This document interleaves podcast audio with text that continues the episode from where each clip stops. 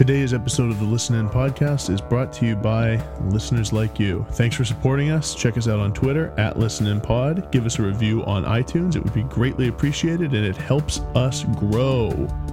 Let's start the show.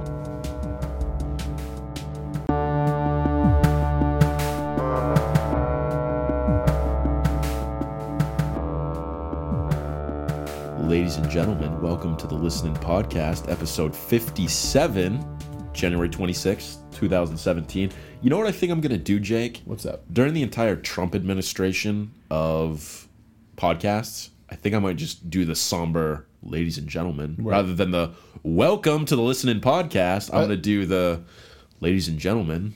Yeah, well, so it's like when in Rome. It's a when in Rome thing. So like when in Obama's America, you act happy and Right. you're like, you know, just a generally good face for the country, a positive influence.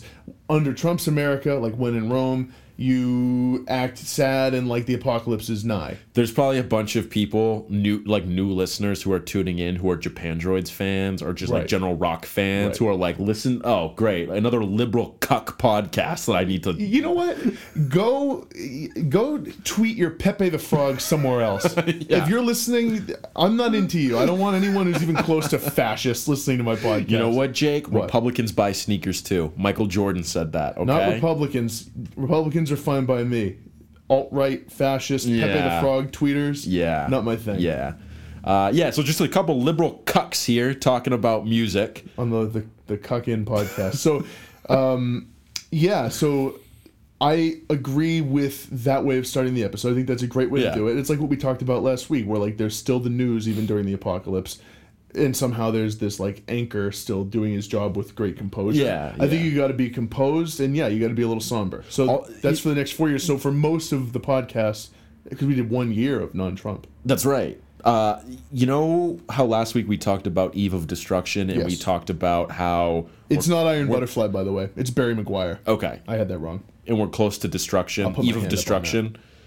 Well, I saw a tweet today about how you know, like the clock, the like the the nuclear clock or whatever it is, the, the one that's in Watchmen all the time. It just moved to like eleven fifty nine. It did. It's the closest it's been to midnight since 1953. Wow. So Jesus. yeah, all thanks to our boy. That's disconcerting. Yeah. Speaking Yeah. of time, um, a lot of albums these days, Sean, drop early. Yeah, they do, Of, they in terms do. of release date. So, like we were saying last week, it's like having a clock that's set to the wrong time. You can look and you'll see that time, but that's not really the time it is. And that's how it is with albums these days because we're getting albums streamed early on a regular basis. Yeah, so this past week we had a whole flurry of albums stream early. We had Cloud Nothings, we had Japandroids, we had Julie Byrne, we had Priests, we had Allison Crutchfield. Basically, every album that's coming out on January 27th got streamed early. Came out before week. January 27th. So that leaves us having to listen to all of these and scramble and find all the different streams and do it because we feel compelled to. Let's do a segment. Let's do a hot thoughts segment, Jake. All right. On early album streams. What are you what are your feelings and thoughts on early album streams? My hot thoughts are that I, it's like you said earlier. On paper, I like them, but I, given the podcast and given that I, I kind of want to listen to everything, it's confusing to me and it becomes upsetting because I want. Like today, we were talking about Cloud Nothings, and you were like, you texted me like, "Yeah, I listened to it. It was all right." I'm like, "Dude, is that out?" like, I didn't know that was out. I thought that came out on the 27th. I mean, I should have followed my own advice and known that if that's the date it says it's coming out, that's the only day it won't come out. But I was waiting on it, so I gave it a listen today. I liked it all right, but it just it it adds an element of stress, and I just feel like the album release date means nothing anymore. Yeah. All right. Here's some hot thoughts for you on on early early releases. Yeah, Like you said, on paper, they're good because you're like, yeah, I get this great new music I've been excited for early. In practice, they stress me the fuck out. The reason for this is the streaming kind of infrastructure that's being used by the NPRs of the world and whatever else website is deciding to stream and spinning up a, a stream for you. It sucks. It it's does, almost yeah. impossible to listen to on mobile. You basically have to sit in front of an open browser screen on your laptop or desktop computer and just sit there with your thumb up your ass listening. And you gotta listen to ads before. This is brought to you by NPR. It's like, well, okay, NPR, I appreciate you You're like a voice of reason during all of this like shit we're dealing with, but like I don't necessarily need ads before I listen to this stream. Quick, not so hot thought about that. Just a, a query. Do you use an ad blocker? No, I don't use ad blocker. I do, and that never happens. Uh, you know, I'm a capitalist, pure capitalist. That's how they pay for stuff. I understand. So, that. yeah. but it's music faster for me. Um, but yeah, go on. So I don't like the infrastructure. It's like I said, it's impossible to listen to on mobile, which makes it almost impossible to listen to in the car. On top of that, I like to organize things. I like to pull out songs to put in my best of 2017 playlist. I like to look at the track list. That's not always easy to do. And then, you know, what we do is we end up listening to a bunch of albums and, you know, there's kind of an unspoken competition there still where it's like, oh, I wonder what Jake listened to. Oh, I wonder. What I've been trying to lay off Well, I have too, big time. But still, it's like, oh, I wonder what they listen to. And then I- you see me sneak into Cloud Nothing's listen, and you're like, well, what the fuck? See, and to my point of laying off that, I didn't even know yet. Right. Hadn't looked. So that So- that stuff kind of happens, and then Here's one thing for me that happens. I listen at work a lot, and I've gotten used to having a Spotify window open, mm. and I can hit pause when I want to. Yeah. And so if I leave Spotify open while I have a stream going, if I hit pause, Spotify Yes, starts playing. yeah. And it's two things. And what's Yeah. happening, the only reason I pause is like my boss came to ask me a question. Right. Or someone else tried to ask me something about, you know, work related. So I tried to pause the music, but I forgot it was playing in a browser. And so now I have to pause Spotify. I have to go back to the Yes. browser, find the tab, pause it there. Yep. And so I look like I'm like Yes, frantically like you're closing out of like a hundred different porn tabs. right, yeah, at like work. Exactly. Yeah, And uh and so it becomes a little stressful. Now, uh I understand that that's very much a privileged problem to yeah. have. It was because everyone else is like, what the fuck are you guys talking about? what do you Having mean? music early is awesome. Who cares if it's not like on your terms? right. but I can't help it. I want to listen early and I feel obliged I do too. because like with Japandroids, we're going to talk about that some tonight. If we waited for the release date, we'd have nothing We to have say. to wait another week. Right. We'd have Yeah. nothing to say. Right. And so I always feel like because we got to try to be in the know a little bit so that we can at least have talking points. I want to listen as soon as it comes out because I don't want to be way behind the curve. I think it inhibits my enjoyment. Oh, it does for me too. It does for it inhibits too. enjoyment, and for that reason, and that reason alone, is enough for me to not like them as much. Because also I'm not always ready. Like if I have a, a date in mind That's where right. something's coming out, I'm like, okay, I'll you know I can I know I have until then to get into it. Yep. Like I've, we've been both actually in a big guided by voices kick lately, and I've been enjoying some of that. That's just older music. That's from the '90s. Yep. I've been enjoying cycling through those albums. It's just pure leisure listening, which is when I get my most enjoyment. And then I see it's like six new albums are streaming early, and I'm well, like, I wasn't mentally prepared for that. right now I got to go listen. And it does come down. It comes down to preparedness. I just got to be Yeah. ready. Got to be more mentally nimble. I guess so. But hot thought, yes or no? If you had the chance to eliminate early album streams, would you do it? Oh man, do you have an easy answer? Uh, n- no. For fun, I'm gonna say yes. I'll eliminate them. All right, I'm gonna say no because I still like. Again, in theory, like them. I just think they've become too much the norm. They have become the norm. It used to be. It used to be a little treat when you're like, "Oh, this is streaming early." Now it's literally every album. I think for most, in most cases, it's like, or at least it used to be when people would stream early. It was like they wanted to counteract leaks. Yeah, leaks yeah. aren't really a thing. No. They're a thing, but it's not a thing where people really use them No. anymore because it's like we have you can stream anything at your fingertips I, at all I think times. it's being used now as a tool of like promotion, where it's like, Yeah. I'm gonna give people a chance to listen to this. If they find out they like it, they're going to be more likely to buy it, and will boost those first week album sales or streams. as it's a more and more used uh, sort of um, promotional tactic, though, I feel like it's going to have diminishing returns. It'll become more and more just the norm. Yeah, Because it's bec- again, it feels like now the release date's just a week before the release Yeah. date. And so if you listen to music a lot, if you're someone who's likely to be buying albums, I already kind of know that. yeah. And I have that in mind. And it, it, it doesn't, like, I guess I'd be more likely to buy it, but I would just probably buy it a week later anyways if I really like it. Right. So I, yeah, it's, um, it's interesting. Speaking of albums that you bought, um, Yeah. I actually just pre-ordered this album.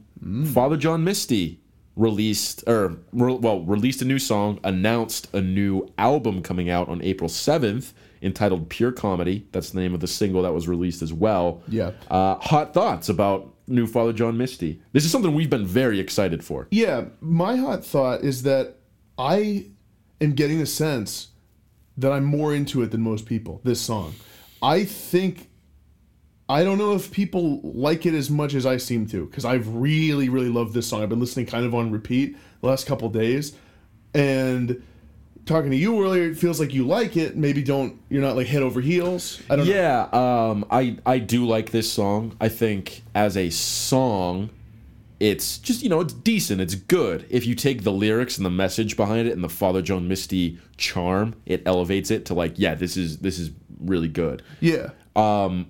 I think we're gonna get better songs on the rest of the album than this. I think this is a great thesis statement to kick off the album because it is the first track on the album, and I think it's a great thesis statement to kind of introduce us to this idea of pure comedy and f- what Father John Misty's getting at with this album and project. See, and this is the vibe I'm getting off of most writers and most people who listen to it. I think people are like, he's back. This song is like what the album's going to be about. It looks like he's taking on a lot of topics. Yep. And it's like people are like, I think a lot of people are missing how good a song this is. I love it. I think that he's doing really, really interesting things with the instrumentation on it and like the way it crescendos and the, all the different layers he has in there of like horns and strings, the way it builds and what he's doing with his voice later in the song when it builds up. Um, and there's this cool part at the end where, because the whole song is basically like almost human history Yeah. viewed through Josh Tillman's cynical brain Yep. Where he talks about the the beginning the comedy of man starts with like the birth of a baby and we're our heads were, were half formed and, and it's just about how you're raised and stuff and how you're reared by people who like don't fully understand life themselves. And at the very end he says like i hate to say it but to but each other's all we've got. And he does this cool thing where the there's just drops down to piano and and him singing and they never resolve the chord progression. They leave it on this like the, this like minor sort of like chord and it never resolves back to just like the home chord like where it, where it hmm. starts off. And so you when he says to each other's all we've got i feel like that's going to be an amazing way to start the album because you just like zip down to nothing and it's Yeah. like this almost wind sound under him. Yeah. and he sings. I feel like that's going to be an amazing way to start the album. I think this song's pretty genius. I, I think from a lyrical standpoint, it is too. I think we're going to get a lot of this same type of messaging on the rest of the album. D- Um, so the other thing that accompanied accompanied this announcement was an 1800 word kind of letter about diatribe what this uh, what this album's about, and then a short film, a 25 minute short film with some snippets of other songs, some imagery of a black and white burning L.A. it was cool along with uh, Josh Tillman in the studio with some different uh, musicians and, and things happening there. Really, really cool short film. Um, I, I think it's interesting that the whole idea of the album is someone looking down at Earth yeah and it's like this 75 minute journey from space to the surface of earth and like the whole 75 minutes is the album He said- explaining like what's going on Yeah, and in the letter he said, imagine basically for the entire thing descending at a rate that would get you to Earth at the end of the album. Basically, like you're in space looking at the the world. It's it's interesting, and it definitely feels like Father John is moving towards like much broader conceptual territory. Um, and I, so this is something where I'm curious. Uh, I wonder how this is going to be received because again, I heard this and I've been listening a lot. I really love the song. I don't feel the love in the com- in the community as much. It's like people were like people writers were tweeting like, "Oh, Father John's back." Felt like some people were throwing stones a little bit at him, calling him a little too self-important, Yeah. maybe making fun of him a little bit. I think some people really liked it, but I don't know. I'm going to be curious where you know, this has, you know, obviously you go one of two ways. This could be a masterpiece, a 75 minute masterpiece, or it could be what now seems more likely. Maybe he bit off more than he can chew in a lot of people's eyes, and an hour 15 minute album is going to be too much pomp and circumstance for Father John. Yeah, I'm worried about that too. We'll see how that ends up. I agree with you that it seems like there's there wasn't a lot of overwhelming positivity about this song, which is disappointing to see. I can't say I'm surprised because honestly, I don't have the overwhelming positivity that you do either. I, it's more of like a yeah, all right, like I like the direction. Let's see what else comes of this. it, it was a slightly chilly reception and for me it was shocking because I was at I was at work and I was looking through all this stuff. I listened to the song. I watched some of the film. I read the letter and I was like all right I'm ready to go. Like I'm excited. I'm pumped for this Father John album. And I was like I decided to look through Twitter. I didn't really see I was like people are going to be losing their minds. Yeah, no one really was. no. Didn't happen. The only things I saw were like people sneaky making fun of him, like you said, for how pretentious it all is. And I can totally see that with him. I love Father John Misty. He's one of my favorite contemporary artists, one of my favorite people making music, music, right, music right now, right now, right now. But I can see why a lot of people think he's self-important and pretentious. And I think you're going to get a lot of takes like that once this album comes out. There's going to be a lot of snickers and, and laughing and pointing fingers at him and be like, oh, look at what this guy's up to. Yeah. You know, And white I- privilege on display right here. And I get it because it's like, oh, if you're really such a nihilist who thinks the world is so fucked, Josh Tillman, then why are you recording this whole this insanely long album about these issues? Like, what do you care? If really there's no saving the world, if we're all just like too messed up in the end. So I, yeah, I can see it, and I I mean I think some people he just rubs people the wrong way. Yeah. I I. I mean, saying I get him sounds really pretentious. I really like him. Right. I like his style. Based on what we heard, what the, the snippets that we heard in that uh, short film, though, I, I I'm not worried about if this album's going to be good. I think it's No. going to be good. I, I think based on pure comedy, based on some of the other stuff we heard, I, I think we're we're on track here with what is going to end up being one of the better albums of the year. it feels like he's again taking a leap in a few directions. I think musically he's broadening his scope significantly. Um, the other day I went back and listened to "I Love You, Honey Bear" and "Fear Fun," and the trajectory there is already he moves from "Fear Fun," which is like there's not a ton going on instrumentally. It's more or less straight ahead rock and some rootsier stuff like a little bit of country influence, a little bit of blues, and then "Honey Bear" musically he moves on to like more and more. I feel like he's getting grander as he goes, and this one's gonna be I think pretty lush. yeah, it, it sounds like he had like a full orchestra in the studio. Yeah, based like- on the, the film. and a, like a gospel choir. Yeah, yeah. Um, and again, that's something where musically, to go along with lyrically, it's like, will he fly too close to the sun with it? Is I think the biggest concern. Is it too much bombast? It remains to be seen, I guess. No, right, exactly. I think that's all I'm left with. Yeah, That's like yeah. my lingering thought is like, I love this, I'm excited, but 75 minutes, orchestras and choirs, like seemingly a very high concept Mm. idea for an album.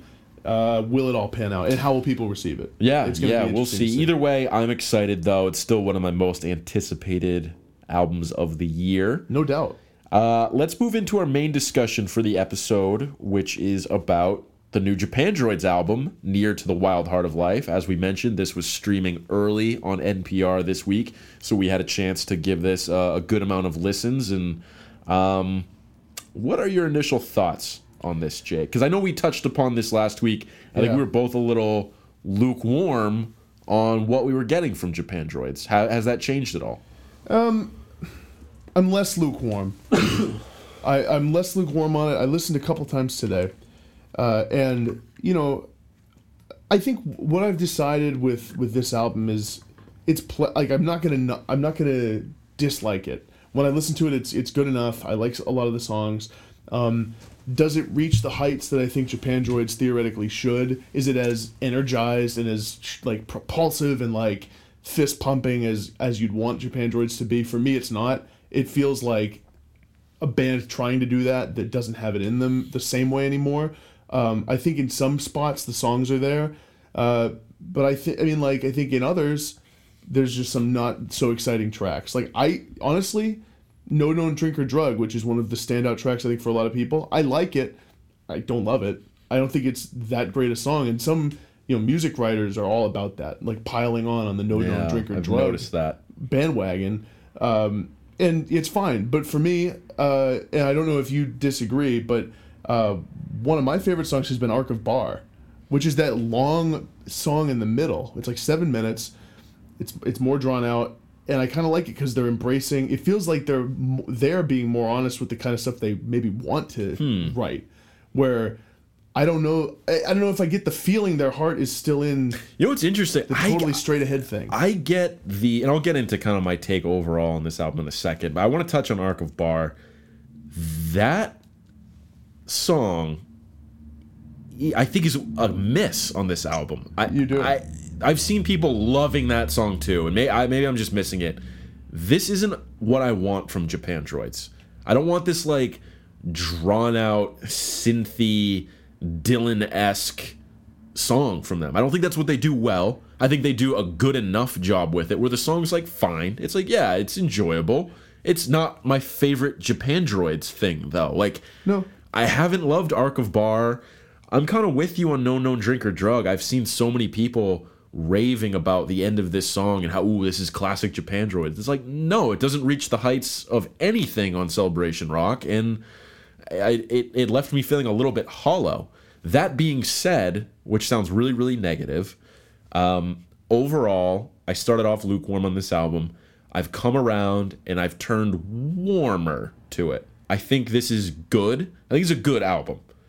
I don't want that to get lost at all. I think this is a good album. I think this is a good output, solid output from Japandroids. I think it's a nearly impossible task to follow up something like Celebration Rock after five years, all the hype, all the legendary status that has now surrounded that album.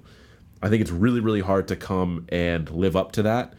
I think they did a good job of not trying to recreate Celebration Rock. I think they took some of the elements of Celebration Rock and injected that into here, but then put a different twist on it. They introduced some new instrumentation, some new sounds, um, and it, it seems to be, I, I think, subject wise, a lot more about like love and you know like settling down almost and or looking at that God in some places. I There's some actually lyric- didn't I didn't get that lyrics about Jesus and stuff. I I didn't pick up on that actually There's a lyric about Jesus Christ. I don't remember what it is. He references Christ in a couple spots.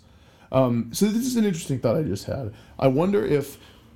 So I think we've made it clear that between the two of us, you're the bigger Japandroids fan. yeah yeah Um, so a song like Arc of Bar, I wonder if my reception to it versus yours is like maybe do you think you have more stock in what that what their sound is and what you in your mind it should be and what it's represented to you where for me I've been a little bit more casual a fan of them. And so for I'm like oh Arc of Bar like they're trying a new thing. I kind I kind of like this different sound. And I like for me that song is one of their most melodic. And I really like sort of the the subtle I don't know if it's female vocalists in the background singing under them. Is it the yeah there's that, but then under that, there's another melody that's like da, da, da, da, it's like doing stuff Oh, okay, under it. yeah. it's like a little background vocal. Yeah. I really like that. I think it's like a nice touch. It just feels like the it feels like Japandroids to me at their most purely melodic, and maybe it's just because for me, I'm like I'm not so tied into the idea of like Japandroids is this like we get you know raise your fists and like go fly through life now that you've listened to Japandroids thing. I don't Yeah. know. What do you think of that? Uh, I think there's something to it. I, I think I think that's probably part of the way I'm feeling about Arc of Bar. But when you look at some of the other huge Japandroids fans on Twitter, they're also all about Arc of Bar. And Interesting. okay, that so, I wasn't uh, sure about that. you know, I don't know if that holds up with other fans. I think for me, that's definitely part of it, where it's like, just, you know, I want you to do more of what you do best. And I think they purposefully shirked that off a little bit, and it ends up.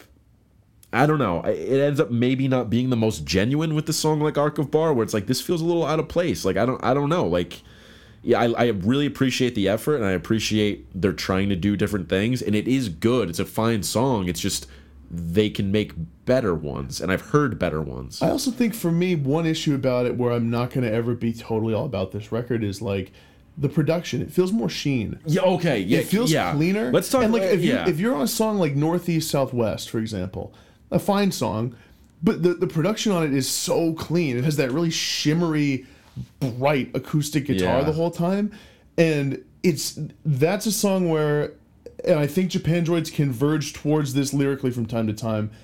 I mean, for me, it's it's almost a little cute. It's a little. Sh- That's a- why, and that, and honestly, that's a one little of bit schmaltzy. That's one of my favorite songs on the album. I think Northeast South Southwest. That's my second favorite on this album. It's super catchy. I love that song. I'm like, this is Japandroids. This is what I want from Japandroids. To me, it doesn't sound that much like their old stuff though. this is no to me Northeast Southwest is what makes sense as that next step for them to take rather than Arc of Bar does. I'm like, you're doing the same Japandroids things that I like with a little bit of extra stuff. See, for me, with that song, what it's been is I can't get past the production. It feels so. It almost feels sterile to me. That song. It know- doesn't feel like because what I loved about uh, with them, you know, with their, with Celebration Rock is I loved how raw the recording was. Yeah. I loved how like it just felt like almost live, and a song like that seems very very carefully produced to me. I mean, I, again, You- you there's know- nothing wrong with it. Again, it's a catchy song, and I think some of the lyrics are pretty cool. I f- I feel that way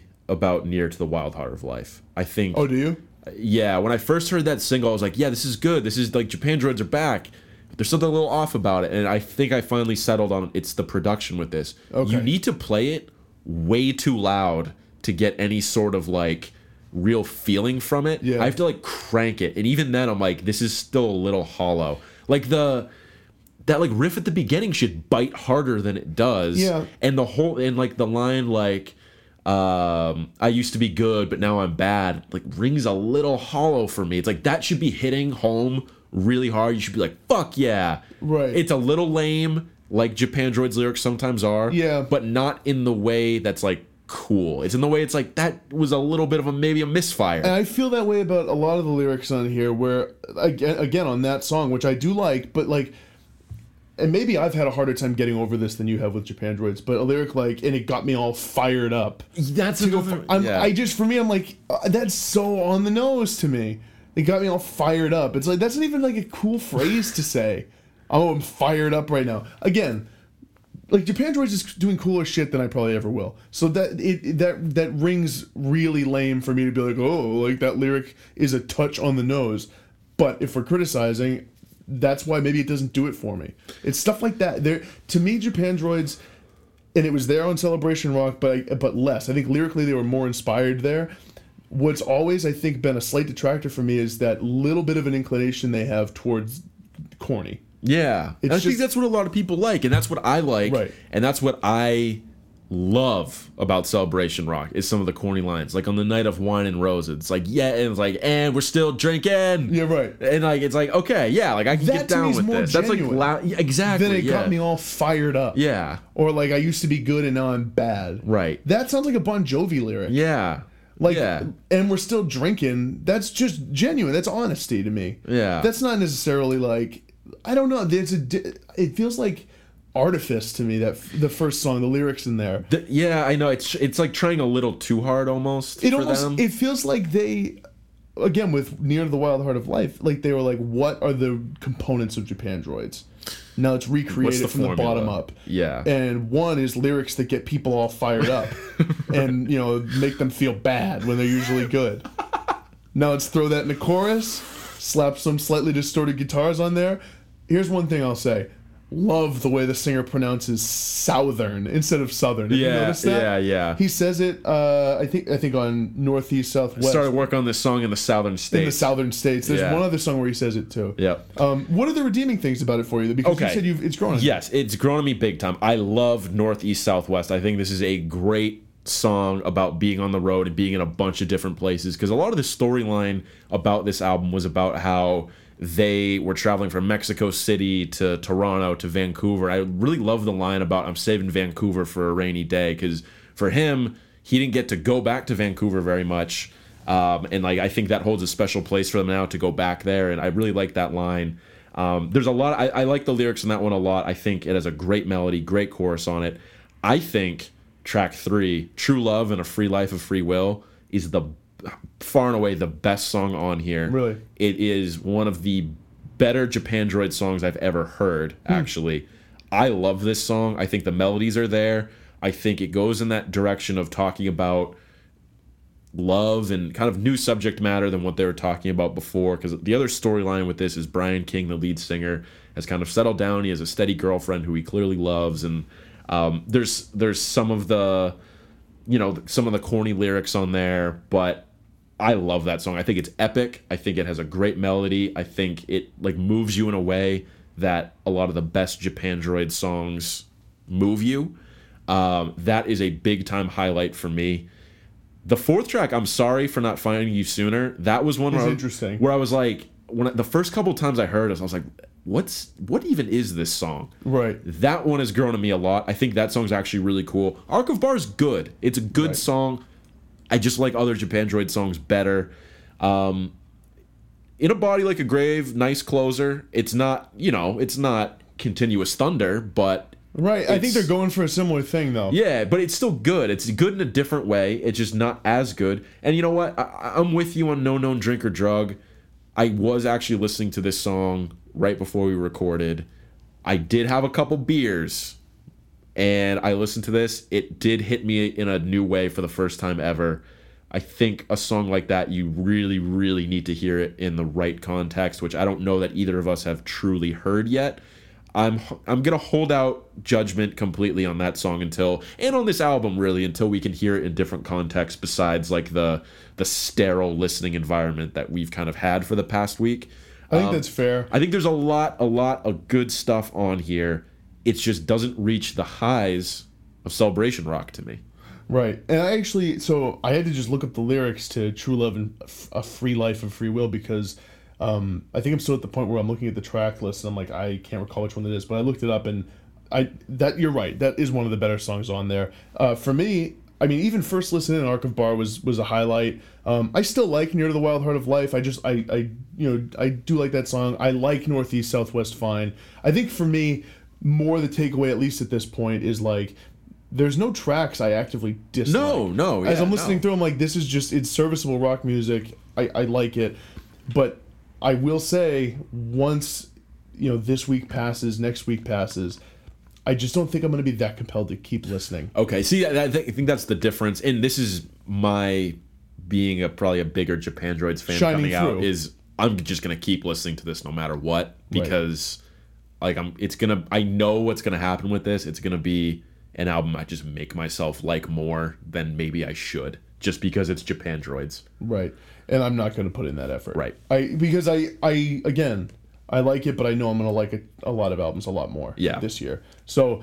Um, yeah, my overall take is it's worth listening to. If you're as big a Japandroids fan as Sean, you definitely, definitely you should listen to it when it comes out. Do you do you have a favorite song? Clearing Away, Mine's Arc of Bar. Arc of Bar. Yeah, mine's Arc of Bar. I think it, it's, um, and then I think actually I would maybe go with uh, True Love and a Free Life of Free Will. Their songs can be such a mouthful. I know. Um, because and and the reason I didn't call that one out is I forgot which one it was. Yeah. Because I've listened a fair amount now, but I am so I don't really look at the track list when I'm at Yeah. work, and so I kind of forget which of those are which. That song is immediately as soon as this is on Spotify tomorrow is going in my best songs of 2017. has a really good chorus. It does. The all lifelong thing. Yeah. Has a really good chorus. Yeah, that song is gonna last throughout the year. That's that's a great track. Um, I feel like the album. I mean, again, in a body like a grave is fine.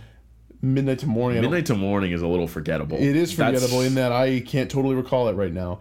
Um, I think it has kind of a weak back half. You could argue, unless you love No Known Drink. That's the Drug. thing, though. I, I think like what I've been hearing is a lot of people being like, uh, they're all about Arc of Bar. They're all about No No Drinker. So I like Arc of Bar. and I've been hearing a lot of love for In a Body Like a Grave too. So I don't love it. I like it as an image. my fa- my favorite part of this album is tracks two, three, and four. right. Yeah. It's that like middle.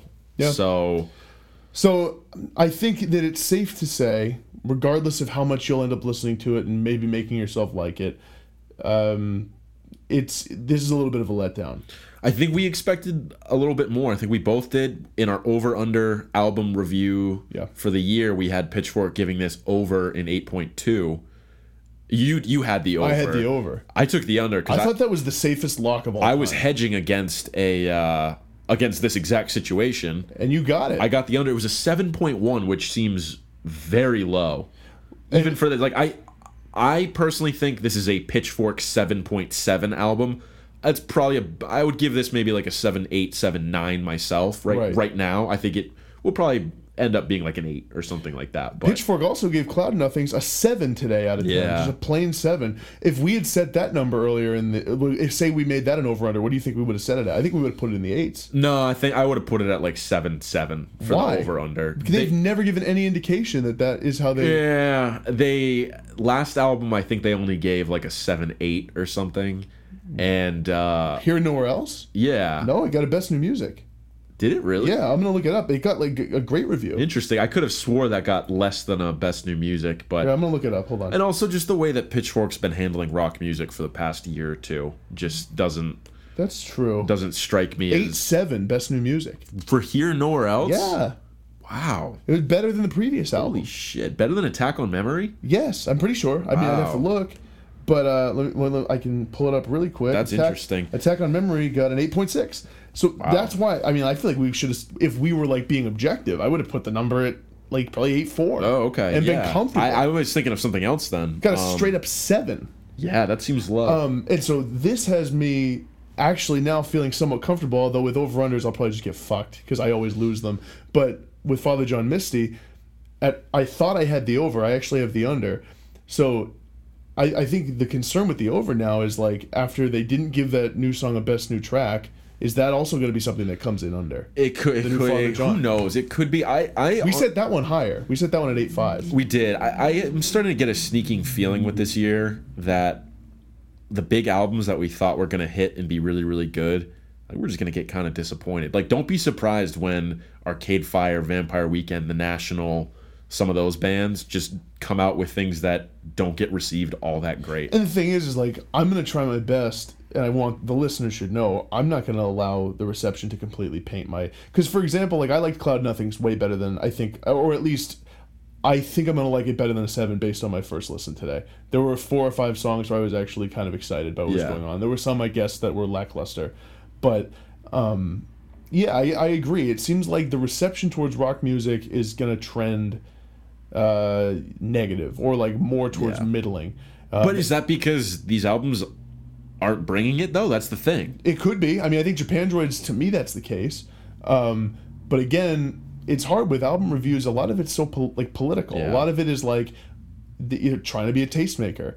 Right. A Pitchfork is, I think, notorious for that, where they will, you know, they'll give great reviews to. I think Anohni was one last year, where we talked about it. Um, where we, you know, we didn't love that album musically, Right. And they they gave it an amazing review. She's got a new EP coming out this this April, so mark your calendar. You gonna listen? Fuck no. You're not gonna listen? No, I'm not touching that. Uh, I might, I might give it a I'm spin. see that goes it's about. against my New Year's resolution of listening to things that like You just bring me to. enjoyment. That will that I'm not gonna like that. I already know. Right. Uh, That's so like for example, Ty Segall just came out with a new album. It got like an eight on Pitchfork. Yeah, it's getting did. decent reviews. I know I'm not a Ty Segall guy. I'm not See- seeking that out. I'm not listening. To And he's not on Spotify, so it's a pain in the I'm ass not- I'm to not go bothering. to go get Yeah. it. So yeah, I listened to that last when he came out last year. Plus, Ty Segall comes out with an album like every year. every three months. yeah, he, he's like just a, he's like a guided by voices of today, except not nearly as prolific. and Right. I'm not as interested in listening. Right. it. So, one last thing about Japandroids before Yeah. we finish off with our Mount Rushmore. I think one of the emotions that hit me with this album, and, and still is kind of there with it, is actually sadness. Yeah. Um, because I think a lot back to Celebration Rock and the place in my life and the situations that I was listening to that in. It was one of the best summers of my life spending time with friends outside at the lake like on vacation doing just typical fun summer stuff that you would associate an album like celebration rock with Yeah. it was the prime soundtrack for all of those activities something like near to the wild heart of life i think for other people will end up having the same effect on them It's a good point. I'm not in the point of my life anymore where this album is going to be the soundtrack to that, Yeah, and that makes me sad. Actually, it's a fair point. I and, and that's that's for a lot of different reasons. We're older, you know, we can't necessarily do the things that we had the freedom to do like that anymore. I mean, if we took a summer vacation, we could. It's still it'd be different because it would like it, different. it would feel forced to be like, oh, I'm to put on this Japandroids record that most people don't want to listen to, Right. and like people can't wait to turn it off. Like it's Well, it I wouldn't think, be the same. I think tellingly, this isn't the same kind of album either. Like your experience wouldn't be the same. Right. I don't think there's gonna be. I think that even if you're our age then now, I don't know that this would be that album for you. I think I you'd think find it something might. different. I think it might. I don't. I can't imagine. I think there's definitely certain songs on here that would be. I just think that there's too many lulls where on Celebration Rock there weren't that many. You, okay, I think you're right. Celebration Rock is unique in that, like front to back, you can just l- play that all the way through, and Right. it's nonstop. This, I think, would be more of like a, I'm gonna pick out three or four songs from it, and it's gonna be on like a play, uh, like a party playlist keep that in gets mind, played a lot. Keep in mind that for us, th- the reason we listen to Japandroids is because Celebration Rock was important to us. Like, if you're an upcoming music fan now, say maybe you missed the wave of Japandroids hype, maybe you're just not interested based on the reviews, and ba- you're probably like, oh, that like that's a band I'm I'm just not. But that's the thing about this, though. This is getting rave reviews from certain people. Yeah, The the reaction to this has been kind of split It from has. critics and fans. It has like a 79 on Metacritic right now. Which is not bad. Celebration Rock had an 83, and Post Nothing had an 82. So this technically is their worst reviewed album right now. I, I guess I'm just skeptical that it could it could live up to, to the heights of an album like that for anyone. Yeah, I don't know that it's, But it- it's part- the same part type of of the- record because, like you said, they're slowing down. They're Yeah. older guys. There's that energy there still, but it's in smaller bursts. It's in more contained ways, and there's then there's reflection. There's songs like Arc of Bar. There's songs like uh, I don't know, Body Like a Grave. They're like or or that song. What's the song uh, right before? I'm sorry for not finding you sooner. Yeah, it's songs like that where it's a little more. At least it seems contemplative. A little more. Yeah. You know, drawn. It's less just like uncontained energy. Yeah. I think that's what Celebration Rock had going for it in terms of that. For me, that's another part of another layer to that little bit of melancholy that the album Yeah. brings. So overall, I was just kind of sad because I, I was like, wait, so much of my love for Celebration Rock is tied to nostalgia Right. and and a time and place, and this isn't gonna do that. And I think I got sad in a bigger way because I was like, am I gonna get that type of thing with any other album ever? It's it's gonna be different. Like I'm gonna have experiences that are soundtracked by certain things, and I think you know, Blonde by Frank Ocean and 22 a Million this fall and albums like that were an example of that. But it's it's dialed back. It's more relaxed Yeah. and those are going to be the ones maybe at this point in our life that we look back on and be like, oh, that was at this point. I don't think it's going to be like a, a balls to the wall Japandroids kind of thing. I just hope it, I can continue to have experiences with new albums that come out with like groups of people where we all are just kind of like, yeah, that that was a thing. Right. Well, and I think that that ultimately is like the hardest part for a band like this when you're doing a comeback record, um, is that you're in a different place as the artist, and your fans are all in a different place. Yeah. And especially if you're a band like Japandroids, where the the feel of them is a little bit lightning in a bottle. It's a little bit like they kind of struck while the while the iron was hot. Their story was good. The whole thing about how they almost quit, they almost Yeah. gave up. The, a lot of that stuff was sort of the perfect confluence, and you remove it five years. You're in a different place as artists. Your fans are in different places as people.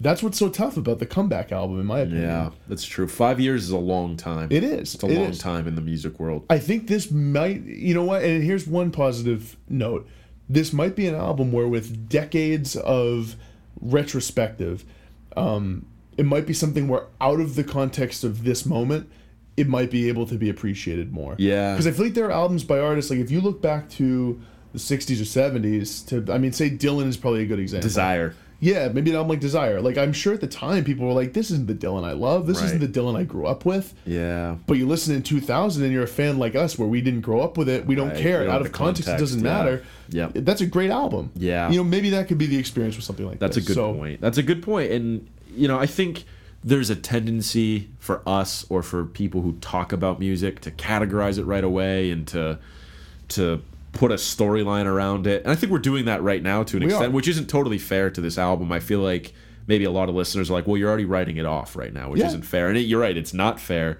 And I don't want people to get the sense that I don't like this album because I do. I'm going to keep listening, but there there's that that twinge of sadness about it and you know i'm thinking about going going to see them next month too and i i'm it's not i already know it can't live up to that first time i saw them which sucks and that makes me sad just knowing that like Yeah. no matter what no matter what mindset i go into with it it's not going to be the same and it's going to maybe feel a little bit forced in some ways and, I, I don't know And again, that just comes back to the point of like, they're in a different place. Yeah. So are you. You were a, a younger concert goer at the time, had been to fewer shows, and they probably blew your mind. Yeah. I bet for some people who were older there, they might have they might have had a different perspective on that concert. They might have been like, yeah, it was good. Right. That was a good rock show. But I think there was the again the perfect confluence of things where you were younger, you were loving this band, and they put on this high energy rock Yeah. show, and you were like, this I've never seen anything like this. right it's that's true And even if they did it again now, because of the way our brains work, it, we'll just see it as I mean, I wasn't at the first show, but you might see it as just like they're just putting on that energy. It's it Yeah. can't match up to like I know that's not really where they're at. That something It- feels disingenuous. Is this something that just happens as you get older? Like, it, it- can you not enjoy things as much as you get older? Is it just like, well, I'm, I, you know, it's not what it was when I was 18, 19 years old, so it's it can't be as good. Like, is this why people, when they get older, don't listen to new music or don't like it as much, and they always revert back to what they listened to when they were kids? I think it's a Are we starting to experience this? Because it's really fucking scary. uh, I don't know that it, it's not going to make me stop listening to new stuff. But no, but are you going to enjoy it less? maybe I don't like that. That I don't- scares the shit out of me. I don't know if you can enjoy anything as innocently as you did when you were younger because as you move through life anything any new thing you're taking in is not a new thing anymore as soon as you've experienced it as soon as you've experienced celebration rock that album's not new to you anymore and an album that's similar to it like there will be albums like celebration rock that'll blow kids minds Yeah. in five years they probably won't blow your mind right. and it's the same with like any experience because as you go through life, you've experienced more things, so you have more things to draw on. And I mean, this is getting pretty. It doesn't mean it even need to be dark. I just feel like it, it's kind of a fact of life.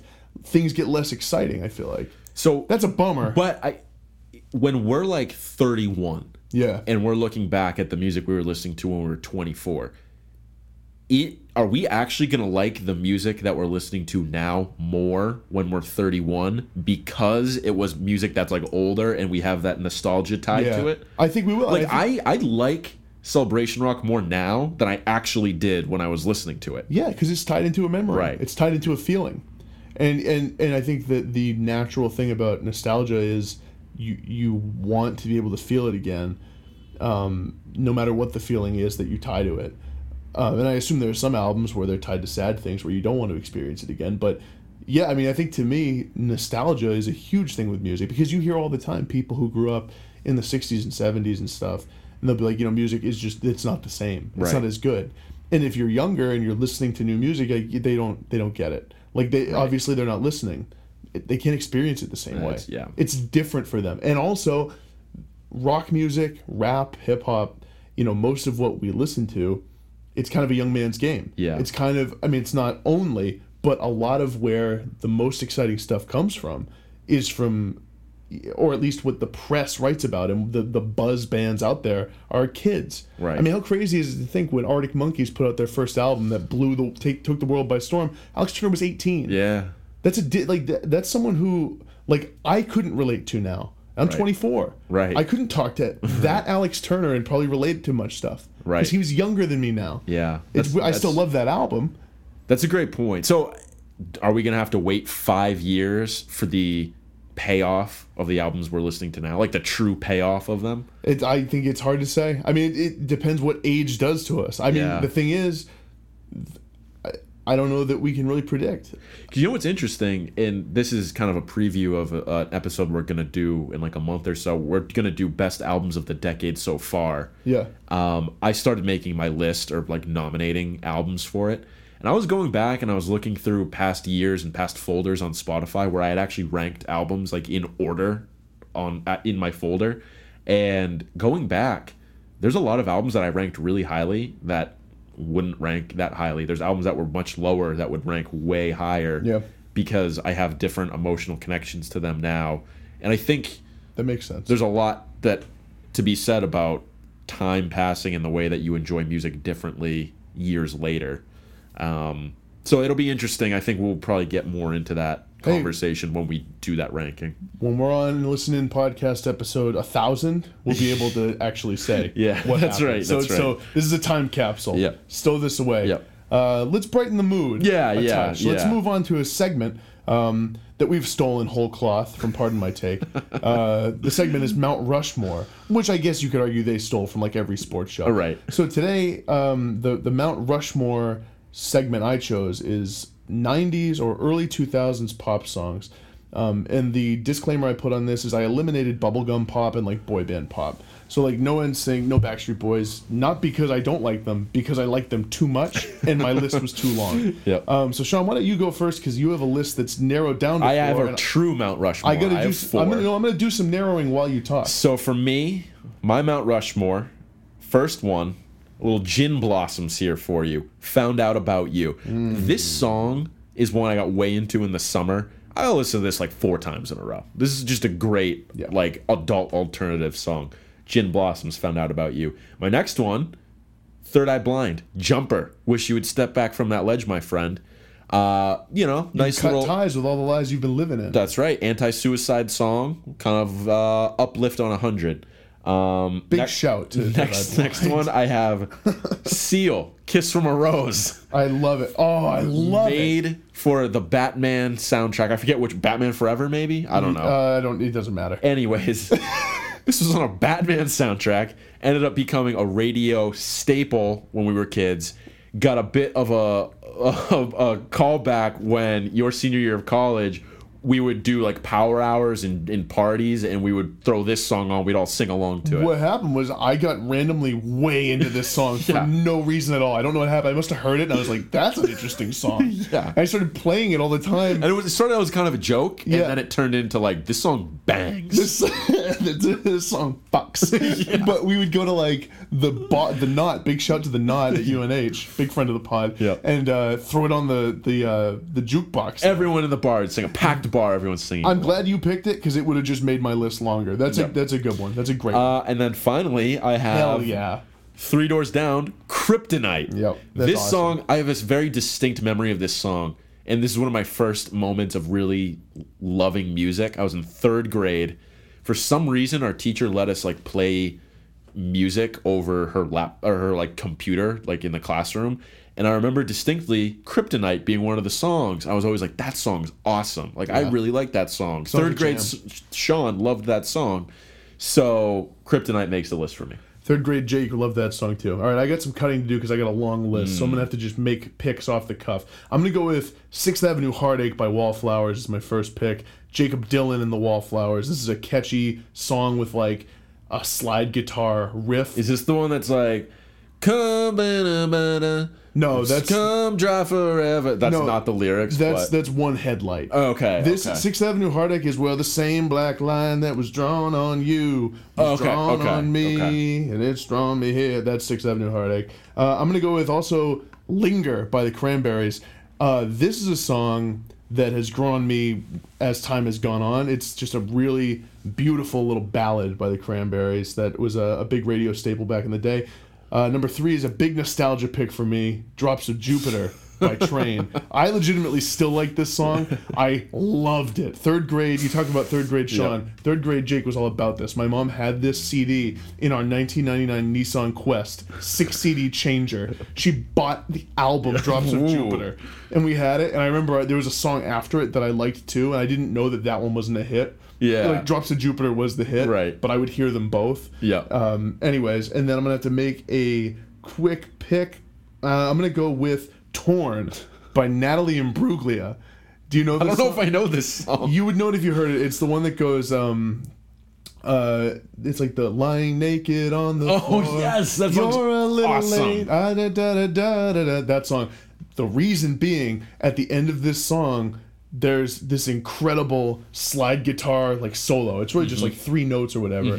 But I always love it. Um, so those are my my my picks for for '90s adult alternative pop. That these are all great picks. I would like want to listen to all these right now. I listened to most of them today when I was making my Mount Rushmore. so send us your Mount Rushmores of your favorite 90s to early 2000s adult alternative slash pop rock. Yes, So think please. think like Gin Blossoms, think uh, in that vein, or you know eh, also like Dido and those Yeah, types White of Flag. those types of people. Yeah. Um. So yeah, get at us with that. Very nice. Yeah. That probably wraps it up. uh, next week we'll probably what talk about maybe some of the the new. Maybe we'll just do like a big hot thoughts about some of the new albums that are coming out. Maybe Cloud Nothing. Yeah. Some some of the other ones. I'm gonna need to hot think about it. What we're gonna Yeah, do. yeah. We'll figure it out. But yeah, we'll be back next week. Uh, talk to you then. Thanks everybody.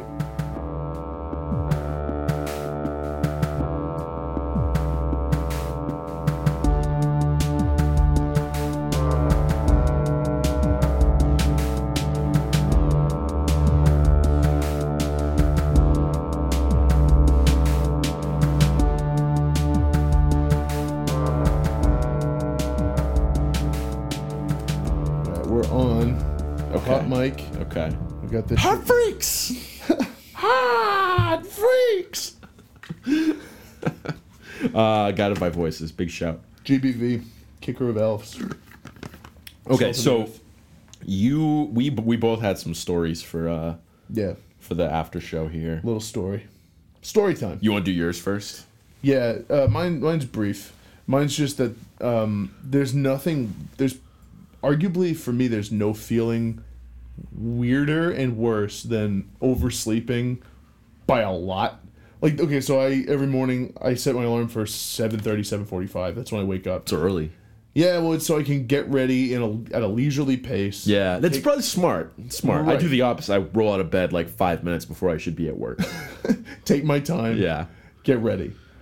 And because I like to be at work, you know, nine no later. I try to be Good for you. I roll in at like nine fifteen on the reg. Well, I, so I try to get there at nine.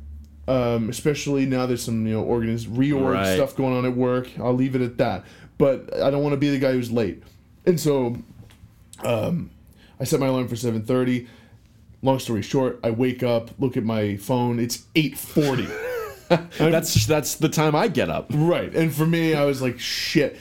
If so, if you're planning though, if you plan to wake up at a certain time and you're like, okay, I want to be to work at nine, waking up at eight forty, that's usually when I'm dressed and like walking downstairs. Yeah. And I'm like, I got to do everything. So the feeling, all I really want to talk about is the feeling of of waking up when you've overslept is really weird because you get this jolt of adrenaline, but you're still half asleep, and so you're still confused, and so you're like, it's like this mix between jumpy and like not reacting to things the right way, and I just like stared at my phone. I was like, oh fuck.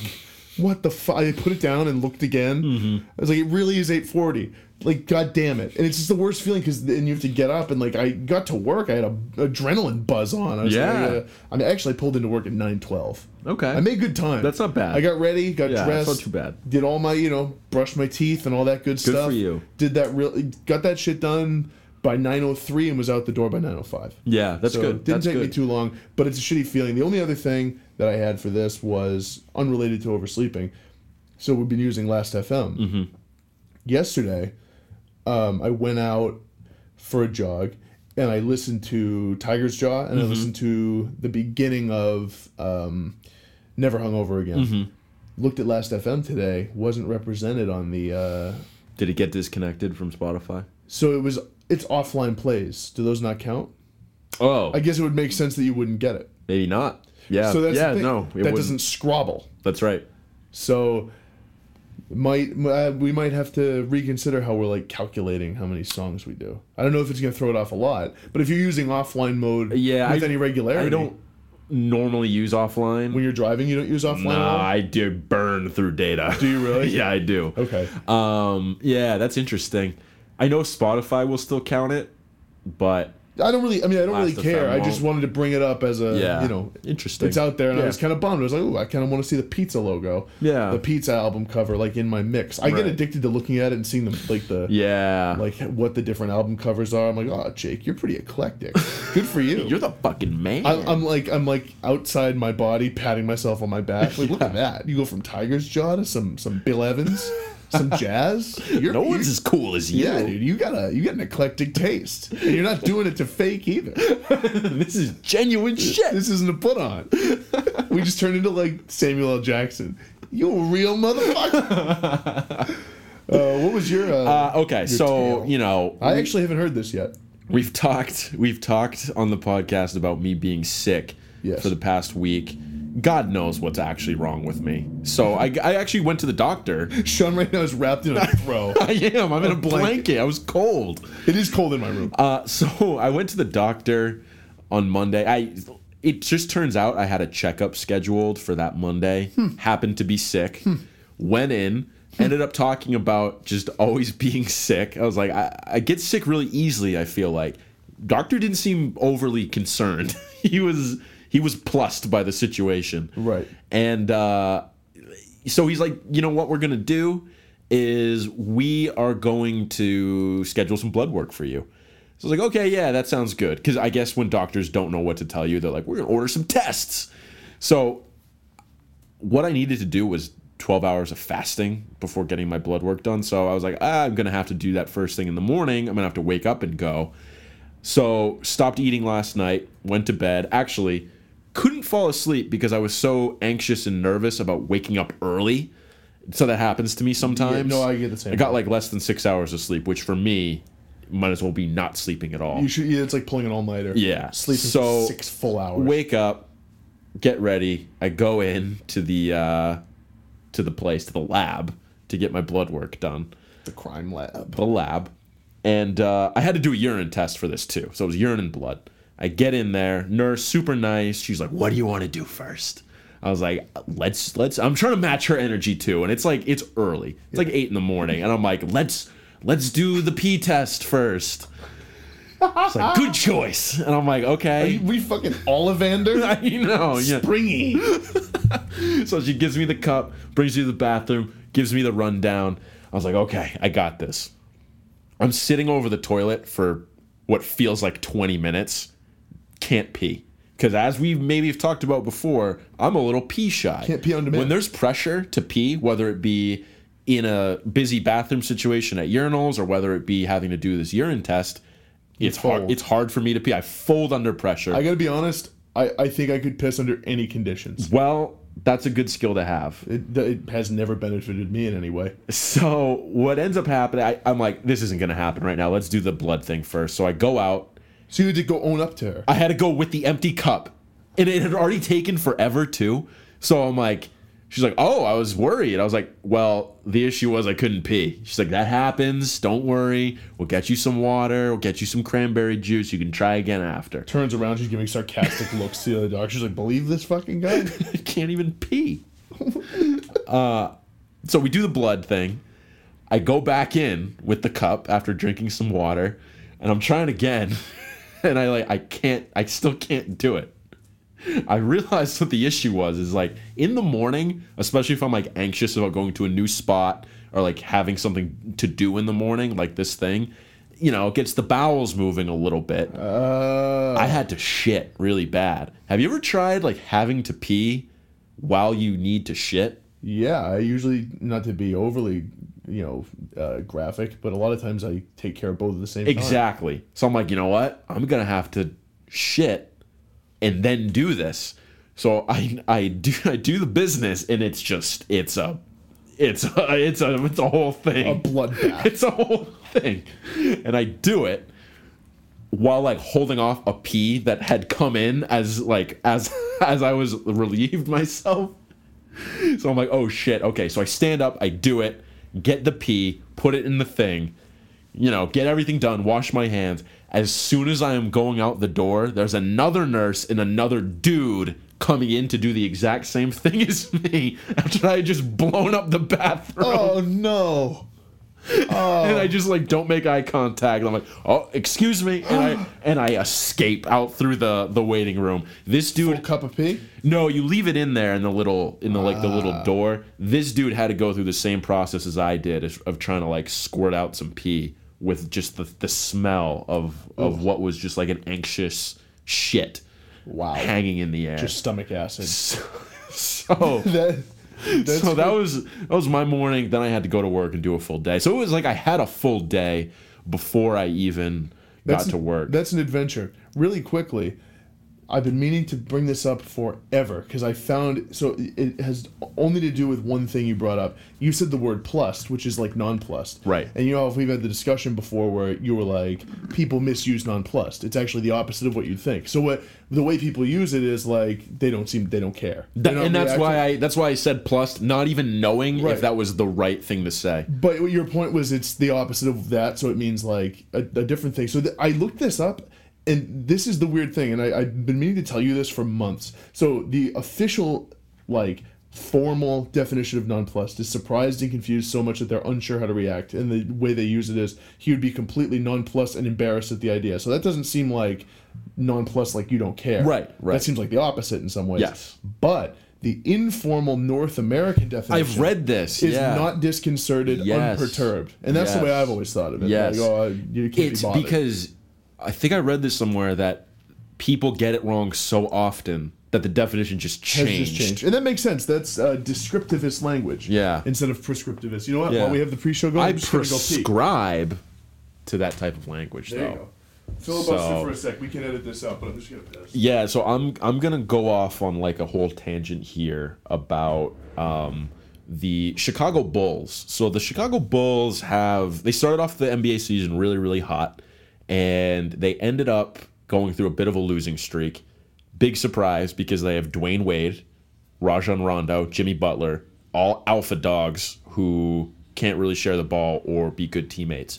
So this past week, Dwyane Wade ended up saying to the press, he's like, you know, we just don't have enough guys who care on this team. Uh, you know, I, I, guys don't want to win enough.